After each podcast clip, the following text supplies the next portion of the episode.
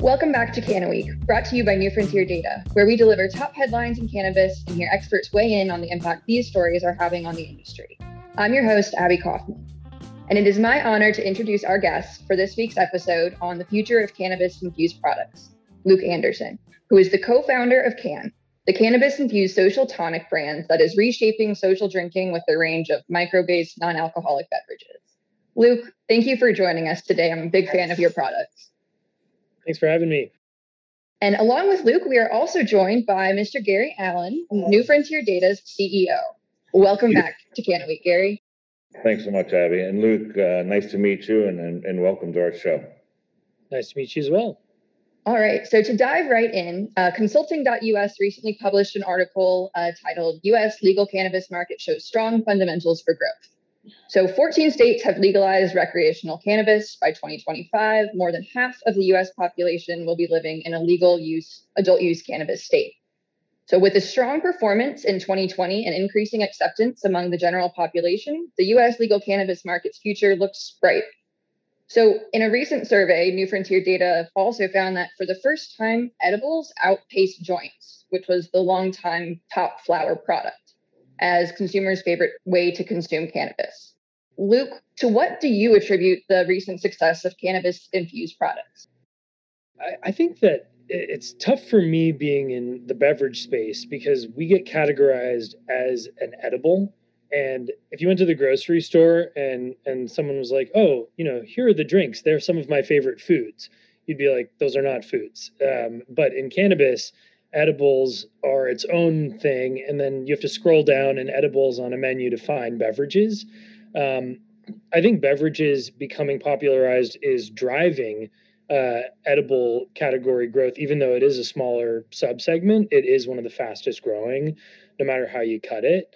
Um, but I think that this sort of kind of curious consumer, the more like i'm trying to get rid of some unwanted alcohol consumption and replace it with some cannabis they're going to be more interested in things that are ingestible rather than smokable.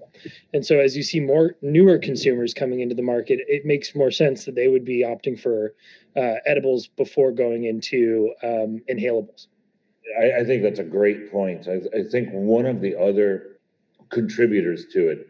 Uh, and we we mentioned it before we started the, the recording today is the the ability now the chemical ability to take the taste profile to uh, a, a, smellless tasteless ingredient instead of having edibles that edibles of five years ago tasted like thc they smelled like marijuana um, and they probably had a very uh, opposite effect of what the edible company wanted. And I think that uh, this particular sector, this this particular category of consumable THC and or CBD is really going to benefit from the, the flavoring, right? The, the social aspect, the ability to almost find the custom flavor that I like as a consumer instead of the stigma and or the the experience of flower based products. Yeah. Those are both excellent points. I think the innovation and then just you know familiarity of, of the typical kind of kind of curious consumer those are some of the advantages that infused products may have over traditional over you know flower. So that's the opportunity. But what are some of the unique challenges that that the infused product space market faces in your opinion luke well, well, first, just because you you mentioned both of those things right next to one another, um, it's important to know that the premium Canna Curious consumer is the person that is most afraid of cannabis odor and taste. And so there is a convergence of the two factors that I think is really important. Uh, people like me who had a bad edible experience in college or smoked and coughed and you know had to leave a party, um, even just the smell or or the taste even more so can remind us of those negative experiences. And if you can strip that out uh, as we do in our products that then it, it makes for a safer reentry into the category. Um, I, I think the biggest challenge that the infused product space and in particular the beverages space uh, faces is the lack of familiarity with our target consumer and the uh, channels in which they can actually purchase these products. Um, we get more DMs saying you're out of stock at Erewhon uh, or you're out of stock at Whole Foods than you know like I went to MedMen or I went to Sweet Flower, even though we would think that it, those are very very you know easy to identify cannabis retailers in Los Angeles. People are still not sure if they can go and get our products at a grocery store. The the CBD craze and subsequent, I think, decline in consumer interest in in hemp CBD products of all ingestible uh, and beverage varieties uh, didn't help. I think people will get confused about our products and think that they may be CBD drinks when when they're not. So this sort of consumer education bit about the purchasing experience is the biggest hurdle. And once people become more comfortable shopping at dispensaries, then you'll see the infused uh, edibles and beverages categories take off even further. You know, Luke, I actually in in that in that vein, I had a question for you around so because I know your particular brand, and I and I really appreciate kind of that social attribution of your brand, right? That that you are you're a social drink. You you're you're you have 24 packs for sale. You know, the pink is the new pink. You know, the things that you're doing is very much around making sure that people identify with each other in and around your brand. And uh, the question is, uh, that was all for context. The question is simple that, you know, with the social constraints of this last year, right? And, and you now have a new product, and we're gonna we're going to talk about that in a minute but you're launching new products, you know, kind of right at the tail end of the largest social, you know, social constriction of our society in the last, you know, 80, 90 years. You know, what, what's the challenges that you kind of faced around that? It's funny, COVID actually saved our business. Um, the lack of on premise alcohol consumption environments uh, and people's subsequent frustration with boredom drinking at home, um, it really was a catalyst for a lot of people to experiment with mild, approachably dosed cannabis products. And I, I, think probably it's important for people to experiment with them in smaller group environments, like you plus your partner, four people at a dinner party, before you end up, you know, feeling more comfortable doing it in larger group settings. So I, I think that this like slow uh, and and eventual comfort with mass socializing around microdose THC products is is really the way it, it will become more mainstream. And uh, COVID's kind of blocking of people's large scale alcohol. Let's get drunk together at a concert at a you know big private event um, has been a, a, big brand awareness generator for us and and a big trial generator for us. So we're we're hopeful that this period of time was an introduction to Cann, but it's only the very beginning of how it can be consumed socially at larger scales. We we threw a uh, 1,500 person private event a year and a half ago, well before COVID, and we had an open bar where people could drink whatever alcoholic beverage they wanted and we also had an open bar where people could drink as many cans as they wanted. A lot of people were like well is this going to be bad? Are people going to get crossfaded? No it, it, was it was great. It, it, meant that people were half as drunk as they would have been otherwise and uh, the combination of the two did not cause any incidents. No one got sick no one got in an altercation no fighting. For 1500 people at a private event open bar cannabis and alcohol that's it's a, a sign of how safe these two products can be um, side by side. Absolutely. And to play off of the social aspect, you know, traditionally cannabis consumption of flower is kind of a social activity. So it's pretty, um, the, as a brand strategy, I imagine, um, was that a consideration at all as, as kind of positioning Cann as a social tonic to kind of continue to have it be something that people do together without it being, you know, something you um, smoke? Yeah, it, it, it was all social just from the very beginning. Um, Jake and I felt like even though recreational cannabis was the lingo around all the legislative reform, like the adult use markets were so functional, pharmaceutical, and it really alienated people that just wanted to have fun. I remember going to a panel at BevNet, and one of the leading cannabis beverage manufacturers at the time said, Hey, The only three reasons that anyone would consume a THC infused beverage are sleep, pain, and anxiety. And anyone who tells you different is lying. And I just remember sitting there being like, that's not true. Like I drink my product all the time just because I want to like have a little fun. Um, and, and I think that that's probably going to be the predominant use case for for a lot of people. That's you know why people drink alcohol, and I think people can use cannabis in in a similar way. Um, so yeah, we we chose social tonic after a back and forth. Like, do we call it a sparkling water? Do we call it a social beverage? And tonic was a cool word because it, it's something that we borrowed from the more functional, wellness oriented beverage space but we blended it with social to try to bring people back into this recreational mindset um, and and you know blending uh, health and wellness and fun is is what we're all about we, we think our target consumer is someone we like to call the healthy hedonist uh, and and this product and the way we named it is really appealing to that type of person who wants to go out and close down the dance floor but also make their 8 a.m SoulCycle the next day so, so Luke, uh, a little bit about, you know, infused, infused beverages, edibles, uh, you know, alternative delivery methods of THC and CBD. So this isn't, uh, you know, this isn't just about Cann. What are some of the other things you have to think about, or products that you have to think about? Maybe that not that you yourself or Cann are going to produce, but what are those kind of ancillary or or right next to products that that are along with your with your social tonic? And and what do you think about for this category for your industry? As a founder in the cannabis beverage space, um, we get pulled in a lot of different directions, and we have put the blinders up and said, no, what we do is social drinks, and that's it. People asked us to make a 100 milligram drink. People asked us to white label for gummies people asked us if we would do like a can inspired pre roll with lavender in it and lemon balm. Um, and people asked us to make CBD only versions of our drinks all the time. We won't make anything that does not result in a social drinking experience.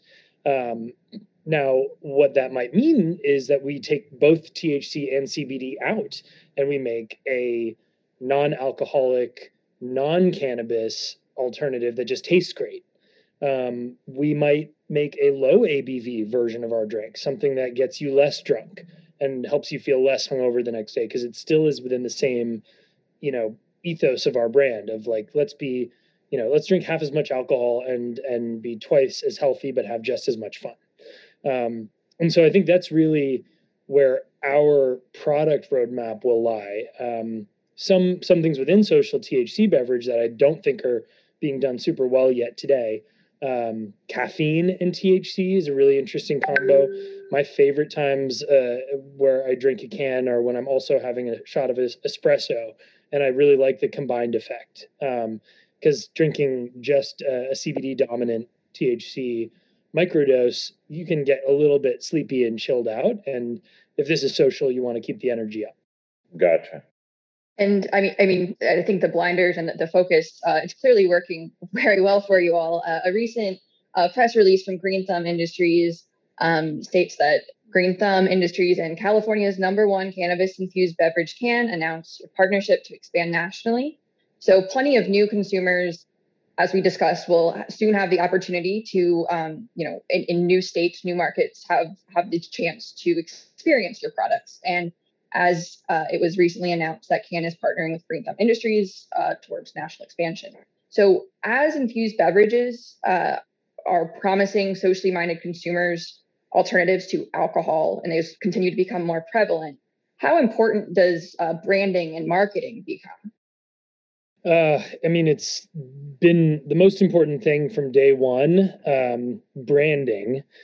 Marketing is hard in cannabis because you can't really do marketing the way that you would in a traditional consumer package good. The channels just are restricted and you can't have traditional performance advertising unless you're very clever. Um, social media, Instagram is really our bread and butter. We love cultivating a, a, community there and keeping people entertained and focused on why our brand is special and different. Uh, and yet, a lot of those people are outside of states that we are able to be sold in. So with this partnership with GTI, we can eventually get everywhere and and one by one turn on a, a new set of consumers local to whatever state we open up. Uh, and I think you know our brand will be the same everywhere, but the marketing strategy is different in each state. Like how do we partner with people that really resonate in chicago? How do we get this in private event spaces in um, you know other types of social circles that are very specific to a local market? Uh, and that answer may be very different from california. Um, so it's it's like when a cpg company moves from France to Germany. It's a big culture shift, but the brand needs to stay the same. That's kind of how we look at every single um, state that we expand to. I think that it's really important too for companies to understand that that simply having THC or CBD is not a marketing scheme, right? Just because you say your product has THC or CBD in it doesn't mean that people are going to buy it. And with the with the the continual increase of options, delivery options, especially in, in infused beverages over this next six to 12 months, we're going to see a number of market entrants in, in the infused beverage. Uh, you know, that taste profile, the marketing, the one-to-one and one-to-many um, fun, educational connection that it seems you know, that that that uh, brands are going to have to make are going to be the differentiator right? And I think I think you, that's what you just said, Luke. So I'd imagine you'd agree with that statement. Yeah, but uh, you said it better than I did. I, I think ultimately brands are what's defensible. You've seen this in every other industry. It's like you know, Jim Beam is twice the price of cheap random brand doesn't mean anything. Um, you know, whiskey, and it's because that brand has a story and that brand it resonates, and that's the result of a series of decisions that were made every month in the first 20 years of that brand's development.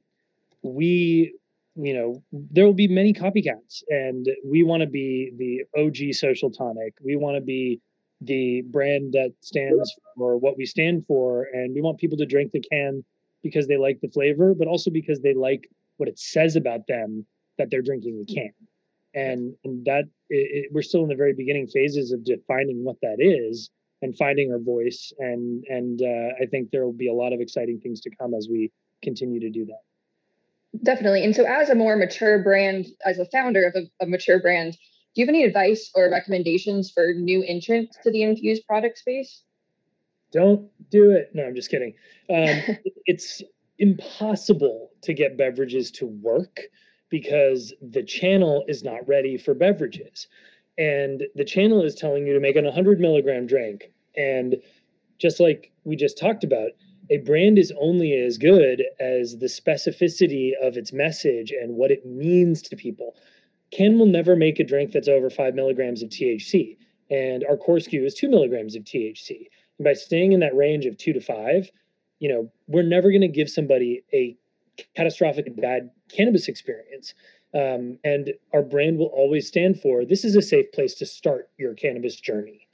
Um, I think if you are coming into the infused beverage space, be very specific about what you're trying to do and make sure you do it better than anybody else that's already on the market. Um, and, and so, you know, there's so many different types of alcoholic beverages that are winners, and cannabis beverages will have very, very many winners as well. It's just about how specific is it what you're doing and how much does it resonate and how much better is it than the next best thing that's available. I think I think it's really good advice for anybody going into any market with any business. You know, stay narrow, stay deep, right? Understand what it is you're trying to do, what what uh, what hole you're trying to to plug in any market that you're going into. And in this one especially, I think it's really important uh, what you said, Luke, is that know exactly what you're going to do and do it. Right, go after it and don't. You know, you said earlier how you have you've turned away so many of the kind of distractions um, in our industry, whether it is uh, you know, infused beverages, or it's it, you know other consumable products, or it's an ancillary service or product, or it's lighting. You know, uh, this industry is very easy to get distracted and try to be everything to everyone. And by understanding what what again what you're trying to address in the market and do it the best you can possibly do, it's the only way that you're going to be successful. Yep.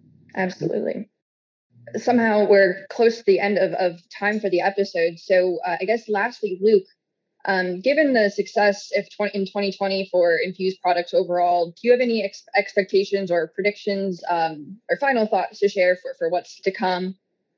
Yeah, really, it's funny that uh, like I almost like giggled when you called us a mature brand because we've only had one year on the market. Like my my advice to everybody is this is so early innings and whatever people are saying is law in cannabis and is what sells and is what has value. Nobody knows what they're doing yet. Like we're we're still all just trying to figure it out. And so take everything that you hear with a grain of salt and do what you want to see in the market um you know we did that and and I, I think we one day hope to be a mature brand that can say we stood the test of time and battled it out successfully to maintain our position on these dispensary shelves. Um, but it's it's just gonna it's gonna be a, a slog until we get there. So let's all buckle up and just keep trying to innovate and be authentic to what we believe should happen. Absolutely. And Gary, any closing thoughts from you about uh, your expectations for cannabis infused products in 2021? Yeah, I think that uh, I think this is gonna this this will be a cornerstone vertical for the industry by the end of this year. Um, I think that the idea that flower flower may still be uh, the flower will still be a, a, a, large portion of of the consumer market. However, people are looking for a different experience and they're looking for something that doesn't have the stigma, the smell, or the possibility of an ill effect. Uh, I do like the idea that um, the consumables are microdosing now, and and they are uh, limiting their dosing. At, eh, you know, as Luke just said, to make sure that there's a there's a continuity in experience and every time you use that product. Um, and I think it, as with any consumer uh, consumer uh, focused marketplace, if you can find the repeatable, desirable effect of any product, you're going to be successful. And so I do think that we're going to see a lot this year. Um, and I do think, Luke, I would be remiss if I didn't tell you that uh, you know we have you know there's there are, you, you talked about some of the the challenges of of messaging to your consumers um, and finding the, the right channels for those consumers um, data is always going to be kind of that's going to be your your your come home spot and and uh, we can talk about it off the air but there's definitely ways and means for you to go and do that in an inexpensive way but but to stay true to your brand and, and everybody in the industry should know that you know cons- marketing to consumers in this industry while it, there are some challenges heck a lot easier than it was three years ago. True that and it'll continue to get easier the pace of change is accelerating Absolutely. Well, thank you so much, Luke. And thank you for listening and joining us at Canna Week. Don't forget to like and subscribe to the podcast. And if you haven't already, be sure to check out Next Tech, New Frontier Data's programmatic marketing solution for the cannabis industry at newfrontierdata.com slash Nextech, N-X-T-E-C-K. I'm your host, Abby Kaufman, and I'll see you next week.